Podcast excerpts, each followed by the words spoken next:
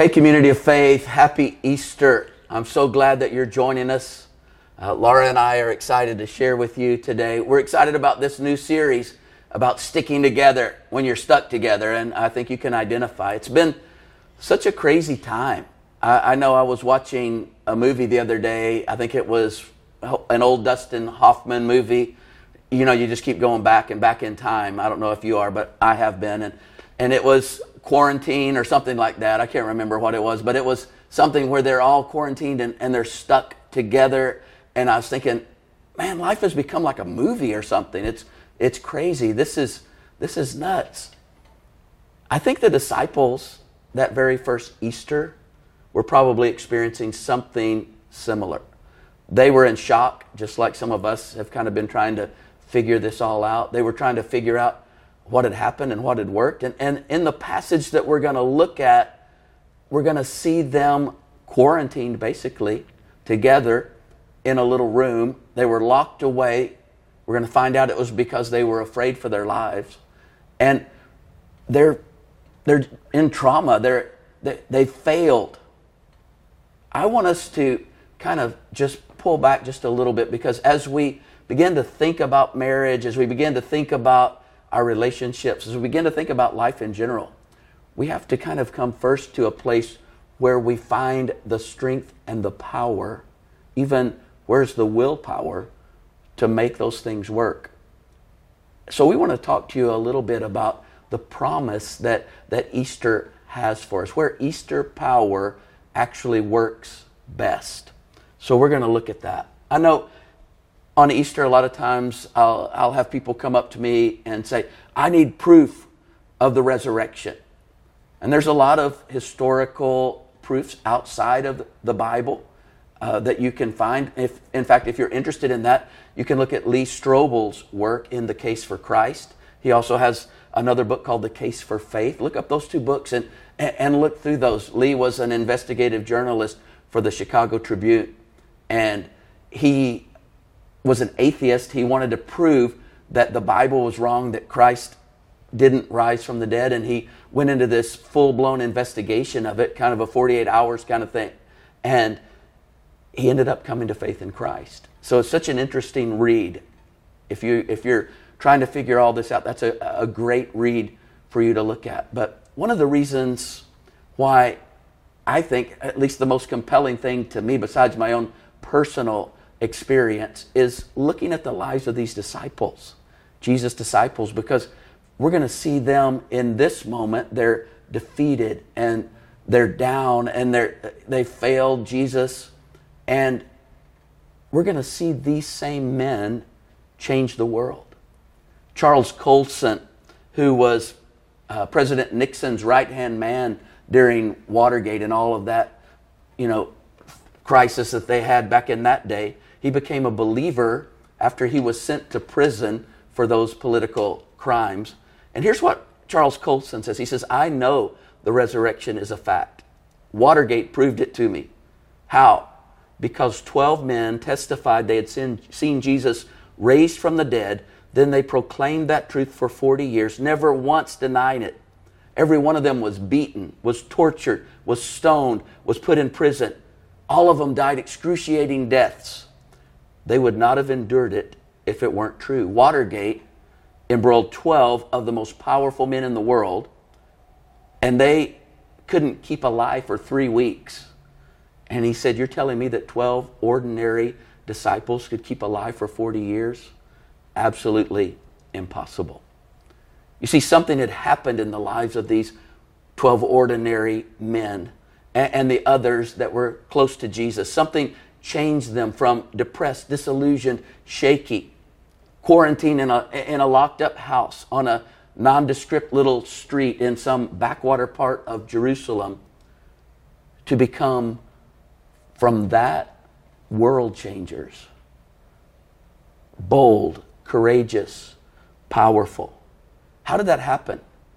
And I think there's some truth that we can find in this that is going to help us find the answer for power in our own lives, whether it's to break addictions or to change our relationships or even just to have the, the, the hope and the will to move in the right direction in a relationship that we've given up on.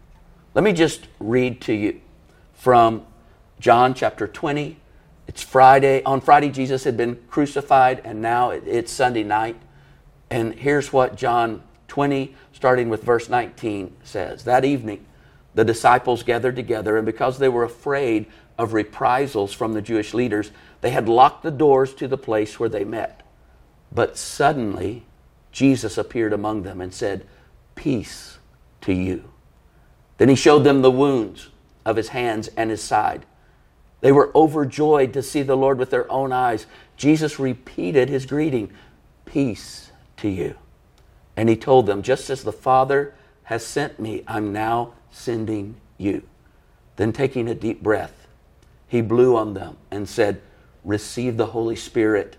I send you to preach the forgiveness of sins, and people's sins will be forgiven. But if you don't proclaim the forgiveness of their sins, they will remain guilty. The disciples were experiencing a crisis that first Easter morning. Feels a little familiar. I know for the last several days, every morning I wake up and I think to myself, what do I need to do today? What am I going to do today? And then I remember, oh, yeah, I'm just going to stay at home yeah. because that's what we do right now. And I seem to have this kind of underlying feeling of restlessness, kind of a, a feeling of, of directionlessness, if that's a word. But I, I feel a little out of sorts, and as much as I try to stay positive, I don't know about you, but sometimes that feeling of anxiety begins to rear its head, and that feeling of fear begins to creep in you know, fear for my family and fear for the future, fear about my health, fear for our country. Maybe you're feeling those kind of things as well. And it made me think a little bit of the disciples that Easter Sunday. Mo- they'd been um, together, you know, they were experiencing all these things, like Mark said. They were hiding out in that small room, shuttered. They were traumatized. The windows were locked, the doors were shut. And I'm sure they felt a little unhinged as well. I mean, their whole life had come unglued. Everything that they had planned, everything they were dreaming of, everything came to a sudden crashing halt. And there they were.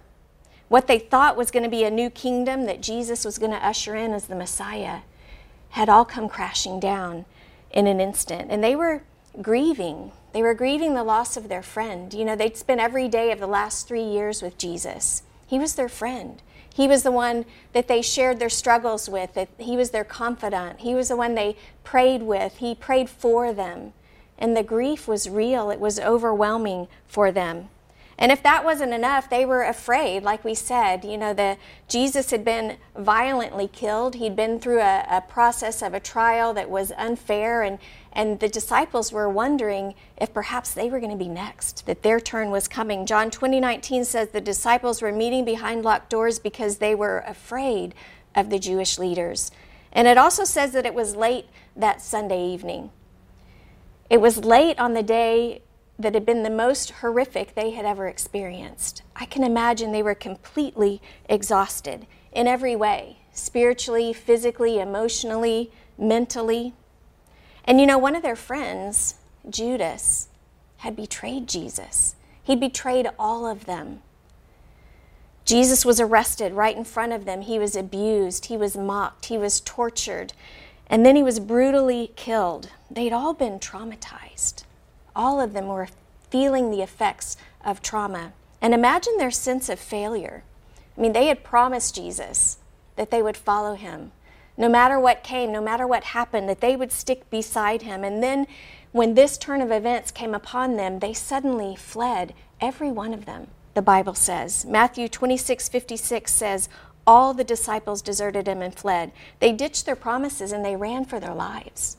Can you imagine the feeling of disappointment and anger they felt toward themselves?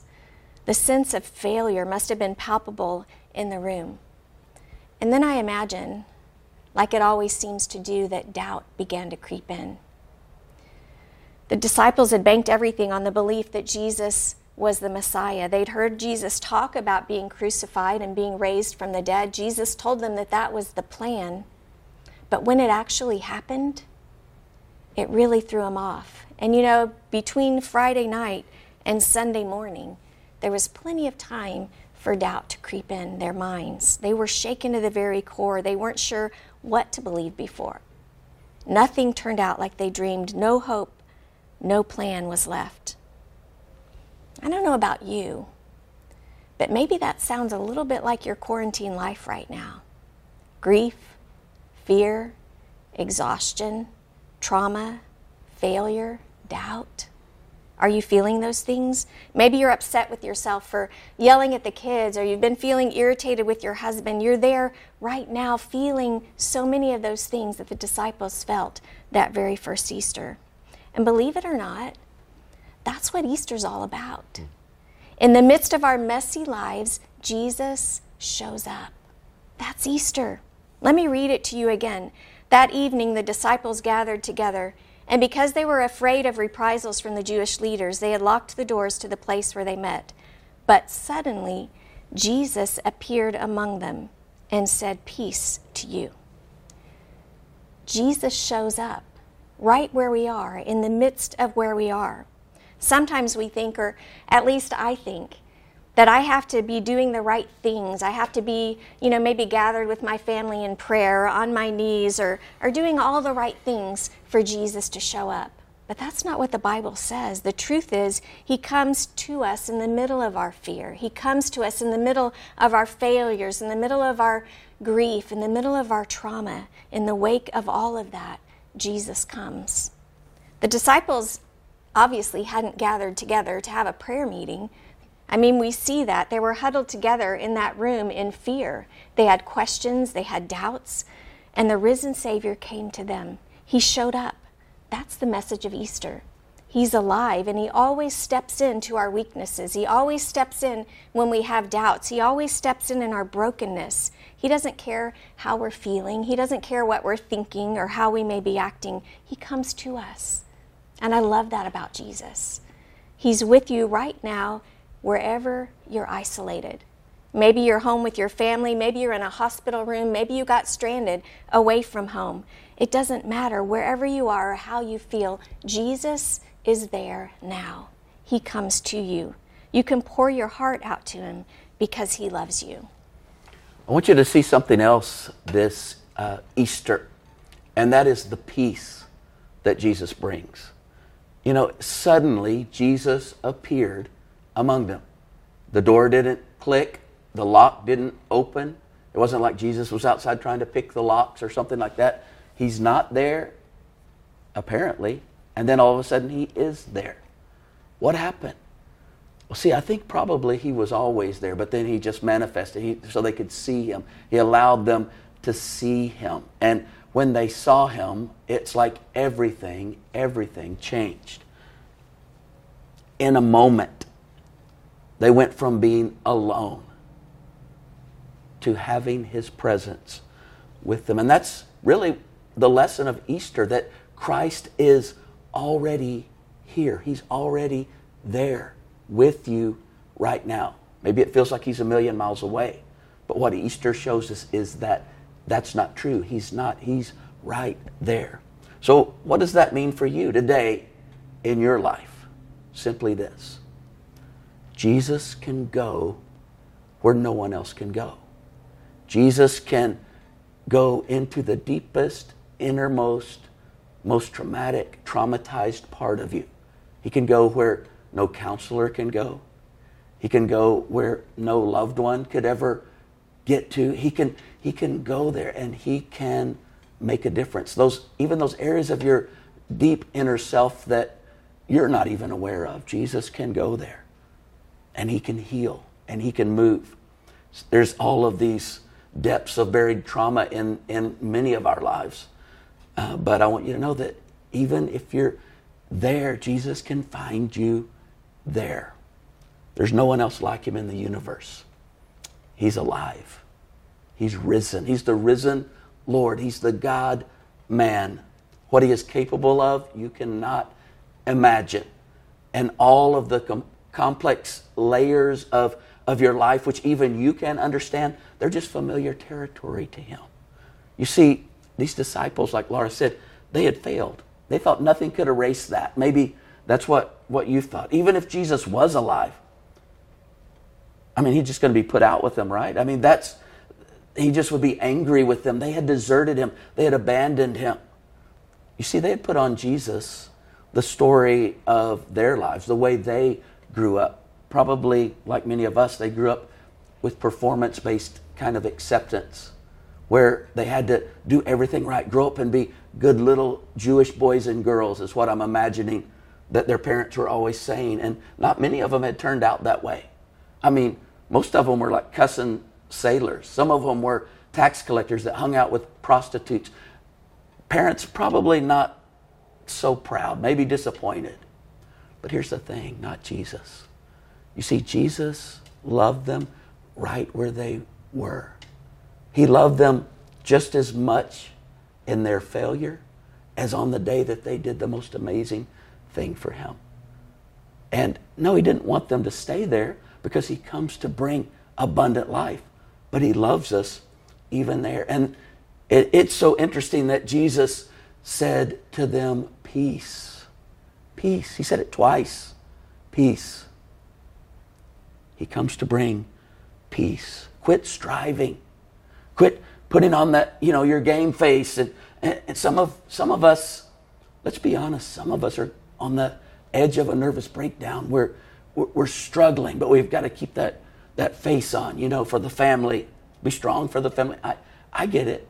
I understand. But Jesus sees the anxiety, the fear, the unknown out there. Maybe the sense of failure, maybe the choices that you've made coming back to haunt you. Peace. Christ's presence brings peace. Jesus spoke peace and everything changed. All the fear, all the doubt, all the grief, all the failure was sucked out of the room. And it says the disciples were overjoyed. Those men and women that were his closest followers that had failed him so badly. It wasn't like he's looking at them and just shaking his head. Said, I didn't think you were going to amount to anything. He just appeared, and the look on his face changed everything. He loved them like he had always loved them, just as they were, so that they could become all that he wanted them to be. You think about him saying peace. It was the same word that he had used when they were rowing so desperately across the lake, the Sea of Galilee and that storm had come up and they were close to drowning. Jesus is asleep in the boat and they wake him up and said, Don't you care that we're about to drown? And Jesus simply stood up, looked at him and said, Where's your faith, guys? And then he spoke and he said, Peace. And the sea turned to glass. The wind stopped. That's what was going on right here peace. This deep inner storm, this turmoil that you're feeling all of this anxiety and all the, the, the, the emotions that are swirling like a hurricane. Peace. He spoke to them. And suddenly it's like, it's peaceful. The room is still. I was talking with a guy a while back, and he told me, he said, Mark, I just really feel like I have let God down in my life. And I said, Well, I want to encourage you, my friend, because you haven't let God down. You're not holding God up. So you can't let God down. He knows you. The Bible says that He's mindful that He made us out of dust. He remembers that. And He knows how fragile and how weak we are. And He's mindful of it. They were filled with joy because Jesus is there. And He's going, I love you. I accept you. I've got good plans for you. And then it says something really interesting. It says, taking a deep breath, he blew on them and said, Receive the Holy Spirit. That word blew is really just the word breathed. He breathed on them. And it's interesting. It's the only time this word is used in the Greek language in all of the New Testament, the original language of the New Testament. But if you look in the Septuagint, which has the same language for the Old and the New of the Latin, it's the same word, breathed. that's used all the way back in Genesis when it says that God breathed into Adam and man became a living soul. He breathed on them. He was giving life to them. He was giving life, and it changed them. The mighty wind that came later in Acts chapter 2, he gave power to them as the Holy Spirit came. But in this point, when he said, at this time, he said, receive the Holy Spirit, receive life from me in the midst of your broken dreams, in the midst of the graveyard of your doubts and your hurts and your uh, just everything falling apart. The fear of failing, the fear of never being enough. 1 John 4 19 is one of my favorite verses in the Bible. It says, We love Jesus because he first loved us. And it's always true. Some of us think that we're the ones, you know, seeking after God, but it's always God seeking us first. And that's why we find him. That he's, we've been found by him. I read a story about a little girl that was lost uh, in a, a huge forest, and they had searchers out for her all day. She was about four years old. And they didn't find her that whole day. Finally, night came on and they had to call off the search for the evening because it was just too dark and too dangerous. But her father went out into the woods at the crack of dawn, the first little bit of light the next morning. And he happened to come into a glade, was open, and on a huge rock on the other side, he saw his little girl asleep. And he ran over to her and he called her name and she woke up, you know, with her hair all, uh, all messed up and, and just dirty. And, and then she looked at him for a second and she said, Dad, I found you. I found you. Which is what we do a lot of times, I think, with God when He's the one that searched for us and found us. It's not an accident that you're listening right now. It's not an accident that you decided to tune in on this particular, at this particular moment, this particular day, this particular time. God has been searching, seeking. He loves you, and He wants to know you, and He wants to speak peace over you, and He wants to give life to you. I love that about God. You know, the death and resurrection of Jesus was more than just something that happened one time. It's something that makes a difference now in your marriage, in your relationships, in your everyday life, in the midst of crisis.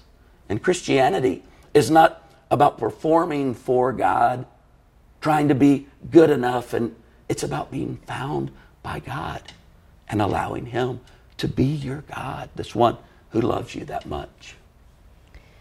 You know, if you think that things are going to go back to the same way they were before this coronavirus crisis, I want to tell you that you're wrong.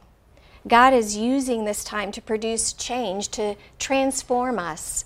Resurrection power doesn't leave things undone, and God's not going to leave things undone in your life. Ephesians 1:20 says this, "How tremendous is the power available to us who believe in God." That power is the same divine energy which was demonstrated in Christ when he was raised from the dead. The Apostle Paul uses the Greek word dunamis here, which is where we get our word dynamite from. It was that type of power, dynamite power, that broke away the chains of sin and death and propelled Jesus out of the tomb and back into life again. And Paul is saying God wants to use that same power in your life today to bring transformation, to bring life change. God wants to bring the power of the resurrection of Jesus into your situation. Whatever's going on in your life, He wants to transform the weaknesses in our lives into strengths. He wants to tr- transform the ugliness into beauty, the brokenness into wholeness. God specializes in bringing dead things to life. And if He can bring a dead person, if He can raise a dead person, he can certainly raise a dead marriage or raise a dead career or raise a dead dream. He can literally do anything. That's what the power of resurrection means for us. We have to admit that we need it, though. Paul wrote, We stopped relying on ourselves and learned to rely only on God who raises the dead. We have to stop relying on ourselves and rely on God. That's what He wants us to do this Easter weekend. You know, one of the most beautiful things in all of creation, I think at least, is the butterfly. But the butterfly didn't start out that way. It started out as a caterpillar, which honestly is not one of the most beautiful things in all of creation. But I don't think there really is any other transformation that's more miraculous than that of a caterpillar turning into a butterfly. It involves several stages over the course of the insect's life. And during the, the pupa stage, the caterpillar actually uh, makes a chrysalis or a cocoon and it climbs inside, and his body literally dies and transforms into something brand new inside that protective shell. Some people think that, that a cocoon is just a place where the caterpillar goes to rest. But that's absolutely not true. There's no rest going on inside of there. There is a lot of activity going, a lot of things are happening, and it's honestly kind of gruesome if you read about it. Entomologists that I read described it by saying it's the construction of a butterfly from caterpillar soup. Mm-hmm. So you can imagine what's happened to the body of the caterpillar. That old body has to be completely broken down, completely destroyed and then its transformation takes place. It becomes something totally new. The butterfly is created, a whole new creature. It's only through death that the power of resurrection transforms. That's what we saw as Jesus went to the cross and then he was resurrected again to bring power into our lives power for salvation, power for freedom from sin.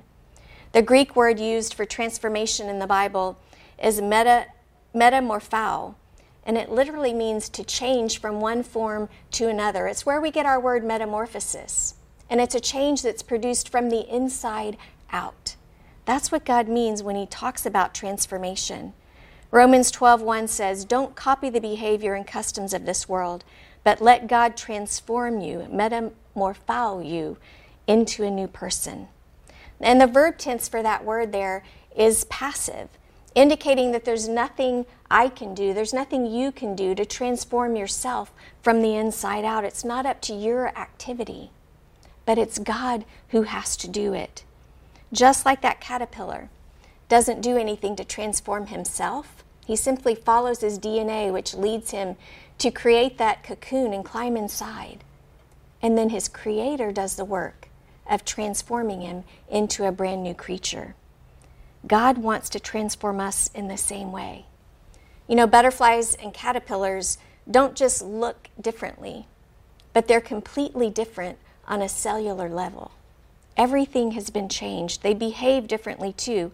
One lives in trees, and the other one flies. One eats leaves, and the other one eats solely the sweet nectar it finds in the flowers. Author Fiona Jesperson says it this way Resurrection always starts in the dark, in suffering, in dying. I cannot find the transformation I long for in myself, my loved ones, my community, until I embrace letting go and trust that the one who created me will bring me through to new life. You know, I think we're all a little bit in the dark right now, isolated, struggling, fearful, anxious, grieving. You may think that God isn't here in the midst of it. But I want you to know that He is. In the midst of all of it, God is working. He's doing a work of transformation, and that's the good news of Easter. That's what He wants to do in your life. My father in law has always said God isn't interested in our comfort, He's interested in our character. Transformation is hard work, it's uncomfortable, it's ugly sometimes. It's only in dying to myself and surrendering my life to Jesus that I'll ever truly come alive. And that's what God wants you to know this Easter. I want you to take some time this week and just consider that. What is God trying to do in you? Where do you need to surrender to Him? Maybe right now you're saying, Mark, I just feel crushed. I feel broken. I feel confused. I feel like I'm at the end of my emotional resources. Despair, defeat seem to be just encircling you, and you hate it. But guess what? You're in the only place where you can experience resurrection power. Because you see, resurrection power works best in a graveyard. Maybe it's a graveyard of broken dreams or broken promises, or even just this crazy time that, that we've had where it seemed like everything was going perfect and we had a big old once in a thousand years kind of pandemic that dropped your business or your life just into the toilet. And you can't even find toilet paper. You know, you're watching. God, I'm at the end of myself. And He says, I'm here. Peace. I want you to experience me. I want you to step into this today. Step across the line. Step into what Easter is all about. Over the next few weeks, we're going to look at different ways that God wants us to step into this in our marriages, especially. And I don't want you to miss any of those. It's going to be so important. I, I, I know it was about year eight for Laura and me that uh, we were just finished. We were done. You know, we thought it's over. We didn't, we didn't make it. Broken dreams, broken promises. But that was the point that Jesus stepped in and resurrected everything. And you're going to find out about that. We'll talk about that over these next few weeks. I want you to, to, to tune in with us and be a part with us. I want us to set up communion here at the end of this time. You said, the Bible says that Jesus appeared to them. And, and when he appeared, how do you think he looked? Did he have a halo? No.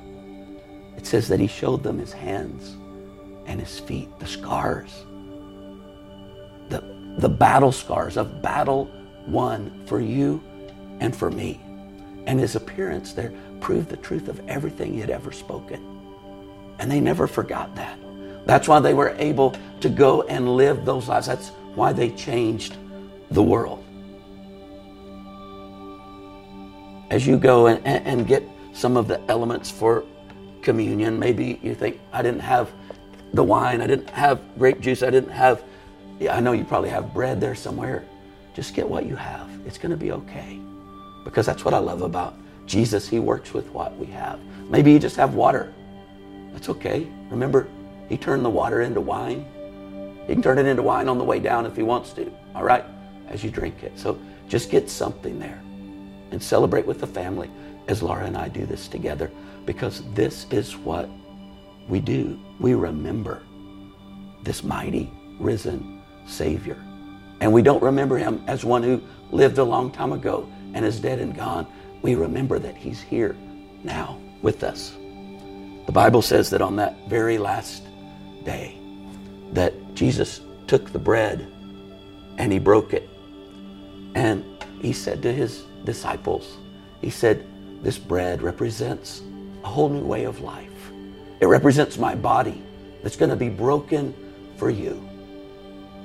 I want you to take it into yourself. I want you to receive it, take it, and eat it. And in the same way, he took the cup and he said, This, this cup, it's a, it's a new covenant.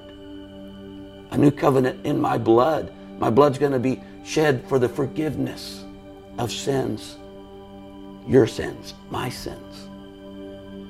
As we step into this, there's nothing that's magical about this. It's the remembering of what he did for us as we say, Jesus Christ, I want to accept that forgiveness for myself right now. You can do that. Even as you do this, I receive your forgiveness once and for all. He said, Take it and drink it.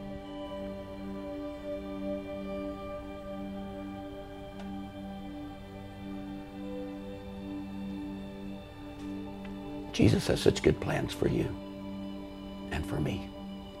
I'm going to ask Laura if she will lead us in a prayer. And a prayer over you, over your family, over what's going on, your circumstance, even right now. And I love that God's gifted my wife to to pray. And I just, as she prays, it's like God always answers. So I know He's going to answer for you, even in this time. Would you pray with us? Lord, we are so grateful today to be celebrating the fact that you came, that you loved us enough to come and be our Savior. And God, we thank you that not only did you come, but that you went to the cross for us, that you took all our sin on us so that we could experience your love and grace and forgiveness and have a relationship with you. God, we thank you for that today.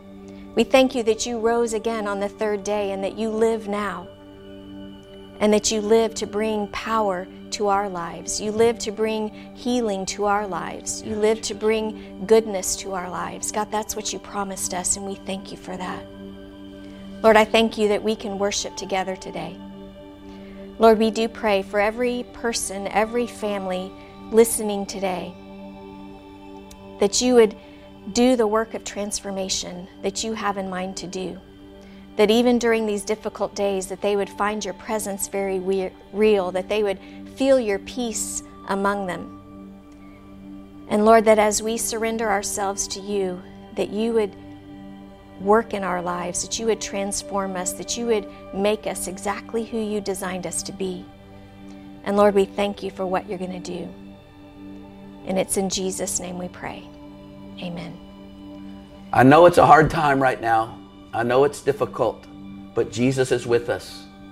He loves you so much. And Laura and I, we love you so much. We can do this together. Let's go on this journey together. Wherever He takes us, He'll be with us. Let's close our service today celebrating the living hope we have.